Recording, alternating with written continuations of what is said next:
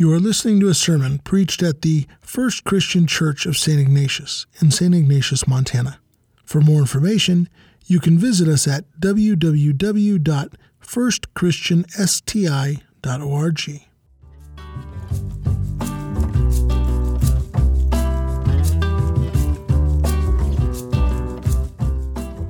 Really good to see everybody out here today. And uh, it's looking a little nice right there. Can't tell if it's still raining. I'll say right now, it looks like uh, our potluck dinner is probably going to be in our basement here this week already. The forecast is for uh, rain and, and uh, colder temperatures, and I'm guessing probably we don't want to stand out there and be cold and, and wet just to endure the picnic grounds of the bison range. So, right now, we're going to plan to have it here in the basement. If it looks like the weather's taking a dramatic turn for the better and we change that plan, then we'll call everybody and shift it out there instead of the other way around. So um, keep that in mind as you make your plans this week. All right. Revelation, please turn to Revelation chapter 19. Go with me on this. Really, it's going to be okay. I'm not going to be offensive, I hope, when I get, get through this. Now, you're probably aware that obesity is considered to be an epidemic in this country. Yeah, bad way to start, right? More than one third of adults in the United States are categorized as obese, while nearly 75% of adult men and more than 60% of adult women are considered to be overweight to some degree. Not surprisingly, then, we also see that dieting is rampant in America, with more than 50% of adult Americans currently attempting some form of weight loss. In 2012, people spent more than $65 billion trying to lose weight. Now, don't worry, I'm not your doctor. I'm not going to get all preachy about your eating habits. For much of my life, I have struggled with being overweight. The rest of the time could more properly be described as surrender. So, just so you know. Rather than being disturbed by the issue, I prefer to try to find the humor in it. For example, I think this cartoon reflects the dilemma faced by many who try to lose weight, especially today. Man says to his doctor, Everyone knows food is bad for you, but I don't know what else to eat.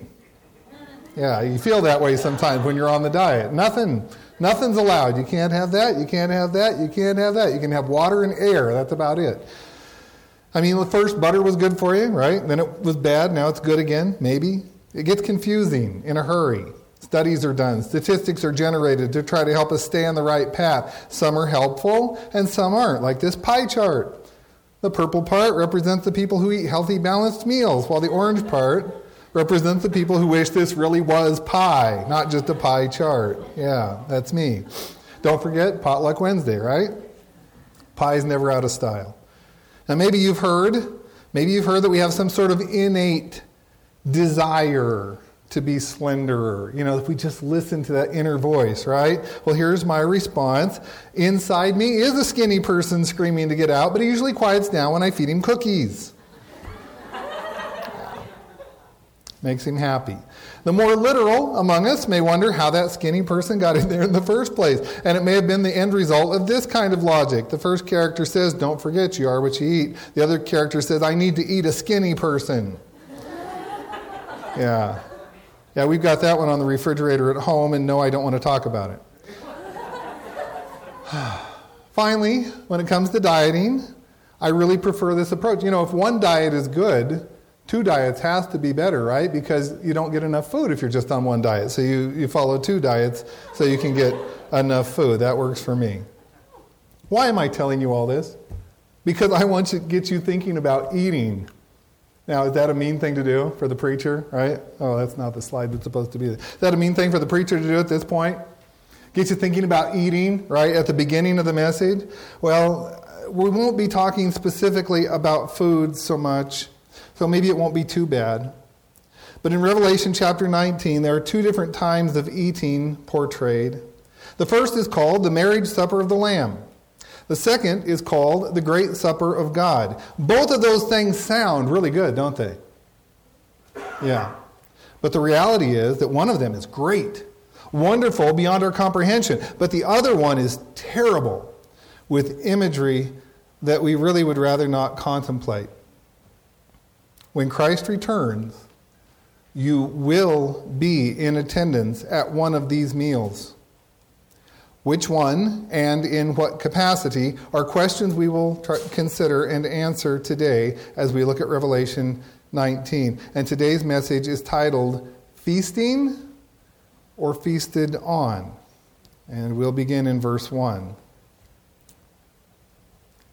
After these things, I heard something like a loud voice of a great multitude in heaven saying, Hallelujah! Salvation and glory and power belong to our God, because his judgments are true and righteous. For he has judged the great harlot who is corrupting the earth with her immorality, and he has avenged the blood of his bondservants on her.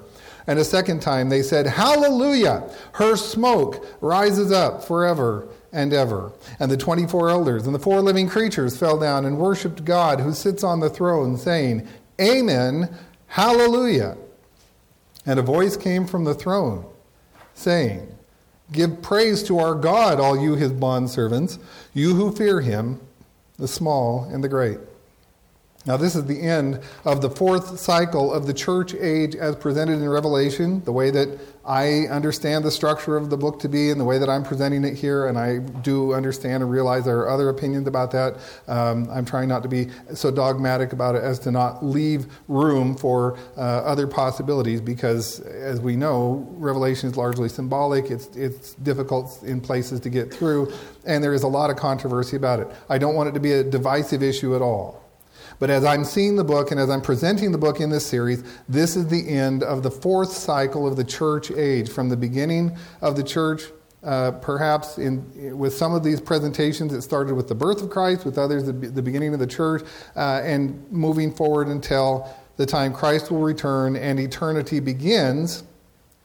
And each cycle has a different focus. And the focus of this cycle has, has been on the extreme wickedness that occurs probably during the time of Satan's being loosed for a short period of time, as well as the judgment and destruction of those who align themselves with Satan rather than with Jesus. That's a lot to swallow, okay? That's a lot to think about. Last week we looked at the fall of the symbolic city of Babylon, who I think represents the kingdoms, the political entities, the ideologies that oppose God's truth.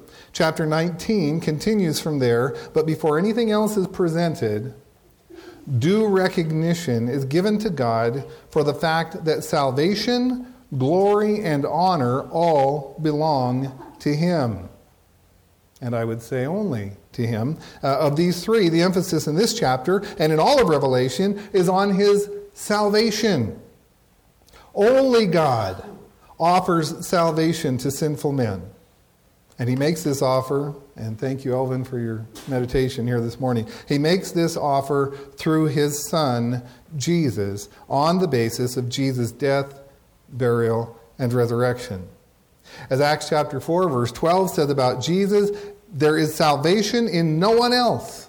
For there is no other name under heaven that has been given among men by which we must be saved man cannot save himself. And there is no other salvation except that which God offers.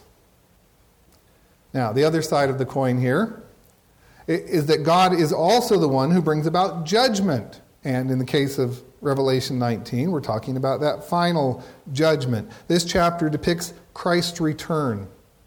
And that is when God's final judgment will be enacted. And here's something maybe we don't stop to think about sometimes. If God did not judge the wicked for eternity, and there are some that say that he won't do that. If God did not judge the wicked for eternity, salvation for those in Christ would not be possible either.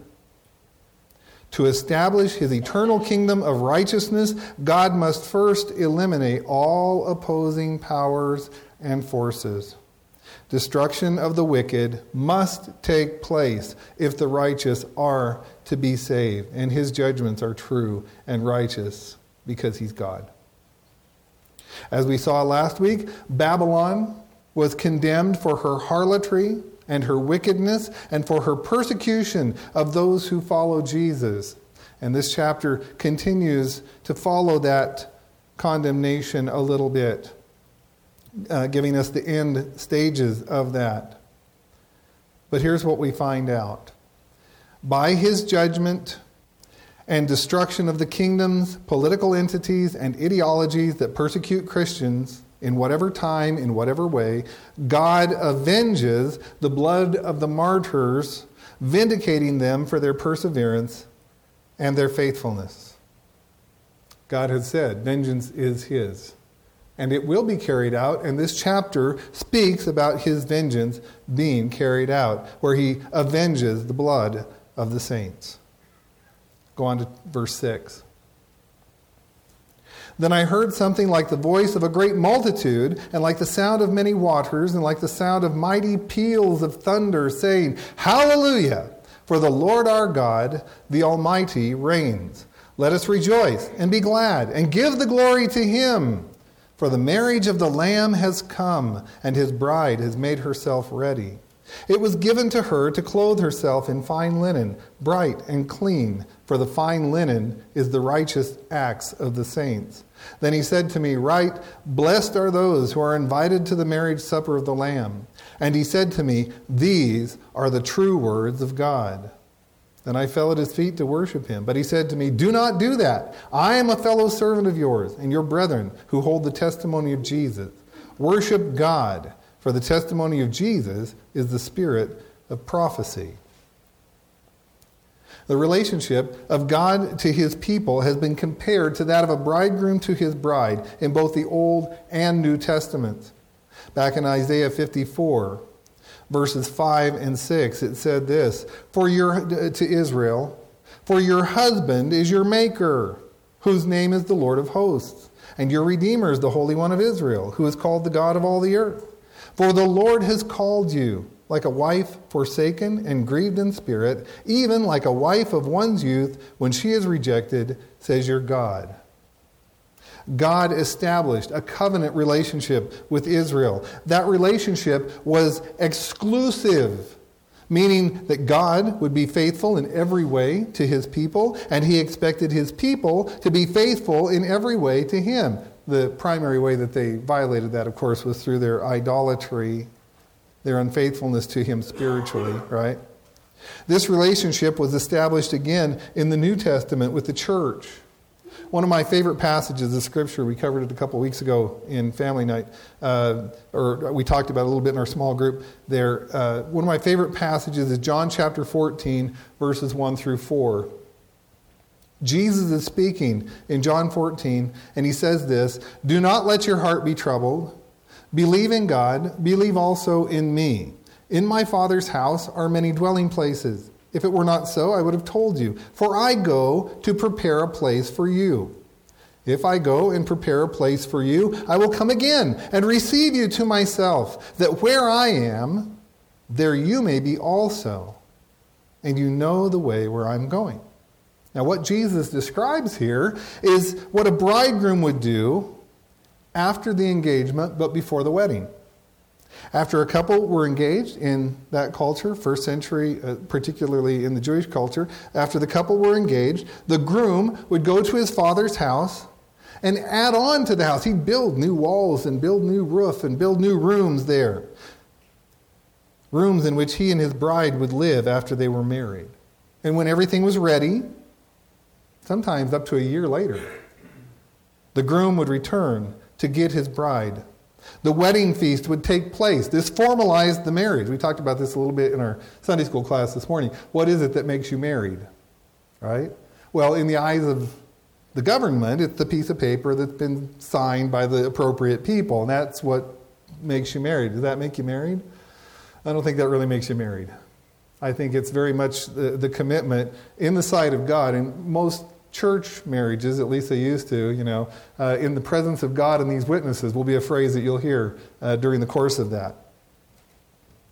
The wedding feast would formalize the marriage, and the newlywed couple would go to live in the place prepared by the groom. And Jesus gave this encouragement to his disciples as though that relationship existed between him and them, like the groom going to prepare the place for the bride. In Ephesians chapter 5, Paul wrote of husbands and wives having a parallel relationship to that of Christ and the church. Paul tells husbands there to love their wives just as Christ loved the church and gave himself up for her. So, again, in the New Testament, we have another uh, expression of that relationship. And then in Matthew 25, we find the parable of the ten virgins. In this parable, as we understand the, the uh, meaning of it, Jesus is cast as the bridegroom who returns in the middle of the night to usher those who are ready and waiting for him into the wedding feast. This parable is actually prophecy, and the fulfillment of it is described here in Revelation chapter 19. The marriage of the Lamb has come, and the bride, the church, has made herself ready. This readiness of the bride is the righteousness that each Christian possesses as a result of having faith in Jesus Christ. Paul names this righteousness in Philippians chapter 3, verse 9 giving it in contrast to whatever human righteousness he might have had, calling his own righteousness rubbish or garbage or other word, depending on your translation, compared to the righteousness which comes from God on the basis of faith. And in verse 9, we come to the first of the two suppers of Revelation 19, the marriage supper of the Lamb. Now, John doesn't go into great detail about this feast at this point. I think that chapters 21 and 22 are filled with more explicit descriptions of this event. It's not always portrayed as a feast, there's other details about it. But what we are told about this marriage supper of the Lamb comes from the angel speaking to John, and there are two parts to it. First, he says, Blessed are those who are invited to the marriage supper of the Lamb. And that word blessed, it's the Greek word makarioi, this is the same word that's used so many times in the Beatitudes of Matthew chapter 5. Blessed are they, right? It's a word that means happy, can mean fortunate, uh, or even it can mean you, can, you are to be congratulated. That's what this word uh, blessed here is supposed to mean. In the Beatitudes, this word is coupled with some things that are a little counterintuitive regarding blessings. Blessed are the poor in spirit. It doesn't sound like a blessing so much. Blessed are those who mourn. Mm, not good with that. Or even, blessed are those who have been persecuted for the sake of righteousness. When Jesus spoke those words, I think his listeners would have been shocked to hear the word blessed associated with mourning or with being persecuted. But then we get to this passage here in Revelation 19. I think it all makes sense. Jesus' words of Matthew chapter 5 were anticipating the marriage supper of the Lamb in Revelation 19:9. Those who attend the Lamb's marriage feast are those who have washed their robes in the blood of the Lamb that we saw back in Revelation 7:14. They are the ones who have not received the mark or the number of the beast, but they've remained faithful to Jesus even up to and including being faithful unto death. These are the ones who have endured with perseverance the opposition of worldly kingdoms, political entities, and ideologies that oppose Christ. And if you're a Christian, if you remain faithful to Christ until you die or until he comes, then you are one of those who will attend the marriage supper of the Lamb, celebrating and feasting at his table. Now, the angel also says, this is the second part, angel also says, these are the true words of God, assuring us even further that God always keeps his promises. It's the consistency that we find in the scripture between what was said and what's done, and what's said and what's done. And when God says it, it always gets done. And when there are things that God has said that haven't been done yet, we know that they will be done because God said it. Go on to verse 11. And I saw heaven opened, and behold, a white horse, and he who sat on it is called Faithful and True, and in righteousness he judgeth and wages war. His eyes are a flame of fire, and on his head are many diadems, and he has a name written on him which no one knows except himself. He is clothed with a robe dipped in blood, and his name is called the Word of God. And the armies, which are in heaven, clothed in fine linen, white and clean, were following him on white horses. From his mouth comes a sharp sword, so that with it he may strike down the nations, and he will rule them with a rod of iron. And he treads the winepress of the fierce wrath of God, the Almighty. And on his robe and on his thigh he has a name written King of Kings and Lord of Lords. In order for the wedding feast to begin, The groom must be present, and here he comes. On his way to the wedding feast, Jesus has something to take care of. He's going to vanquish his enemies once and for all. Now, the description of Jesus here builds on things that we've seen earlier in the book. He was described as having eyes like a flame of fire back in chapter 1. He used the name faithful and true witness for himself in chapter 3. The sharp sword coming out of his mouth also was mentioned in chapter 1. And to those things are added a few other images the many crowns, the secret name of verse 12, and the robe dipped in blood that we see in verse 13. If there were any confusion, about who this really is, John also names him as the Word of God. You know, John's the only one. John is the only New Testament writer to use this expression as a name for Jesus. He uses it in his gospel. He uses it in 1 John, and he uses it again here in Revelation. And finally, Jesus has the name King of Kings and Lord of Lords written on his robe and on his thigh. This name was used for Jesus back in Revelation 17, 14 as well. Well, what does this description of Jesus tell us?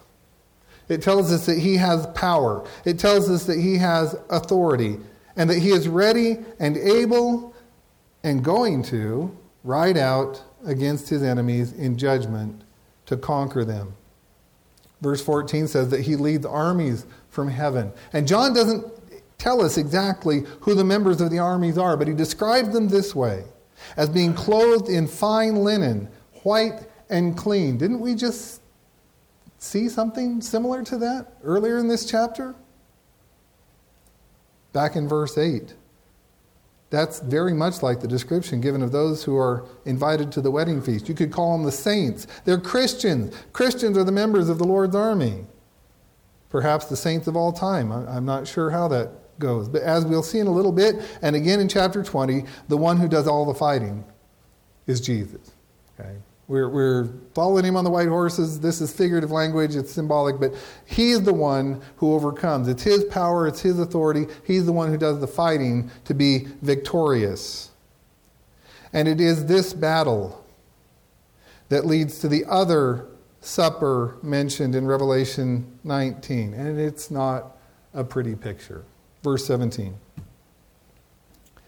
Then I saw an angel standing in the sun, and he cried out with a loud voice, saying to all the birds which fly in mid heaven, Come, assemble for the great supper of God, so that you may eat the flesh of kings, and the flesh of commanders, and the flesh of mighty men, and the flesh of horses, and those who sit on them, and the flesh of all men, both free men and slaves, and small and great.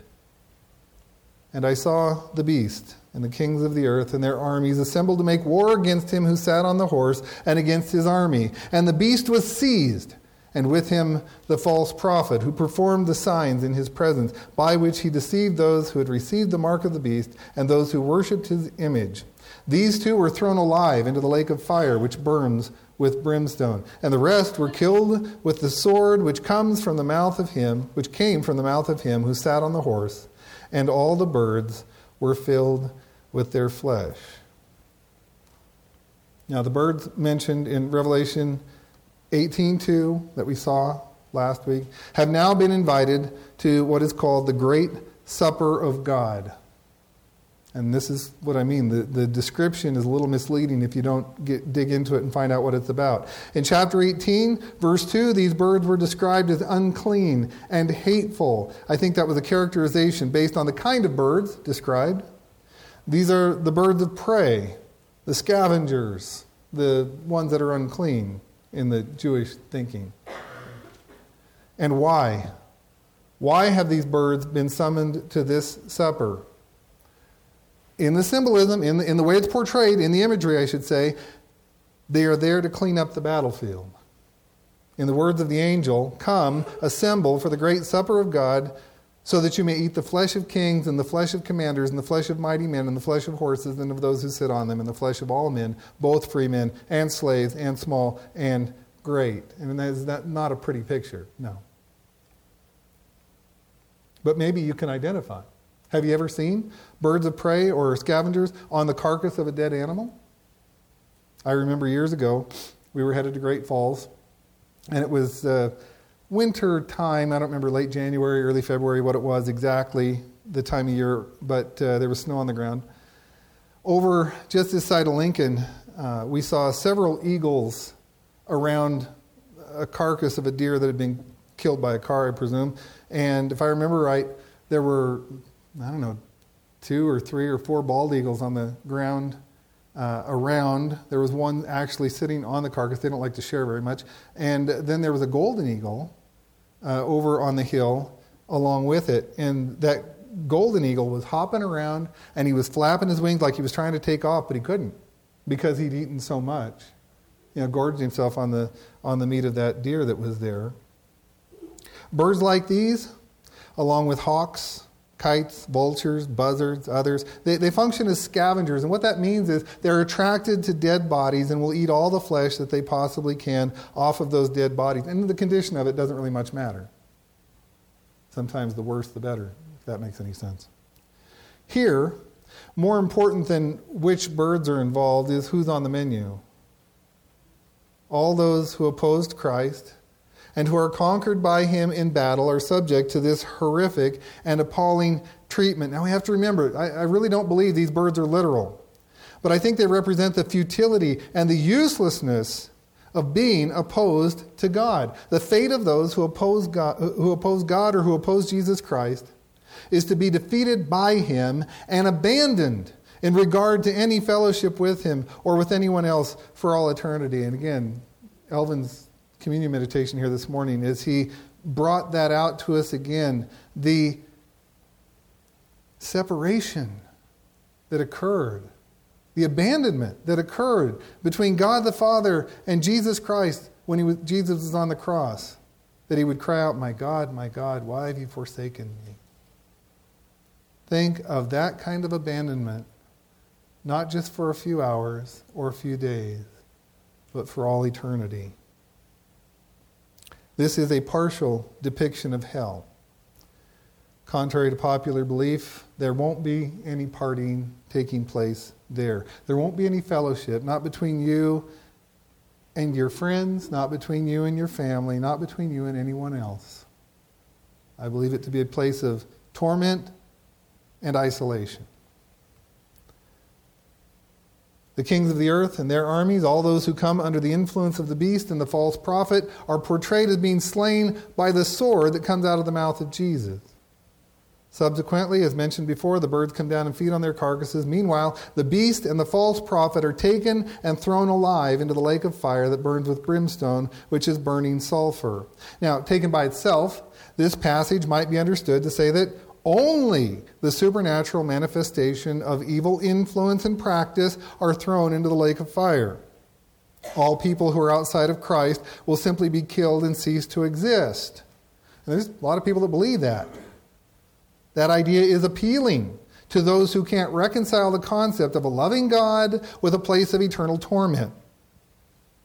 But we've already seen in chapter 14 that hell is exactly that. It is a place of eternal torment. When we get to chapter 20, verses 10 and 15 next week, we will see that along with the beast and the false prophet, Satan is also cast into the lake of fire, along with all those whose names are not found written in the book of life.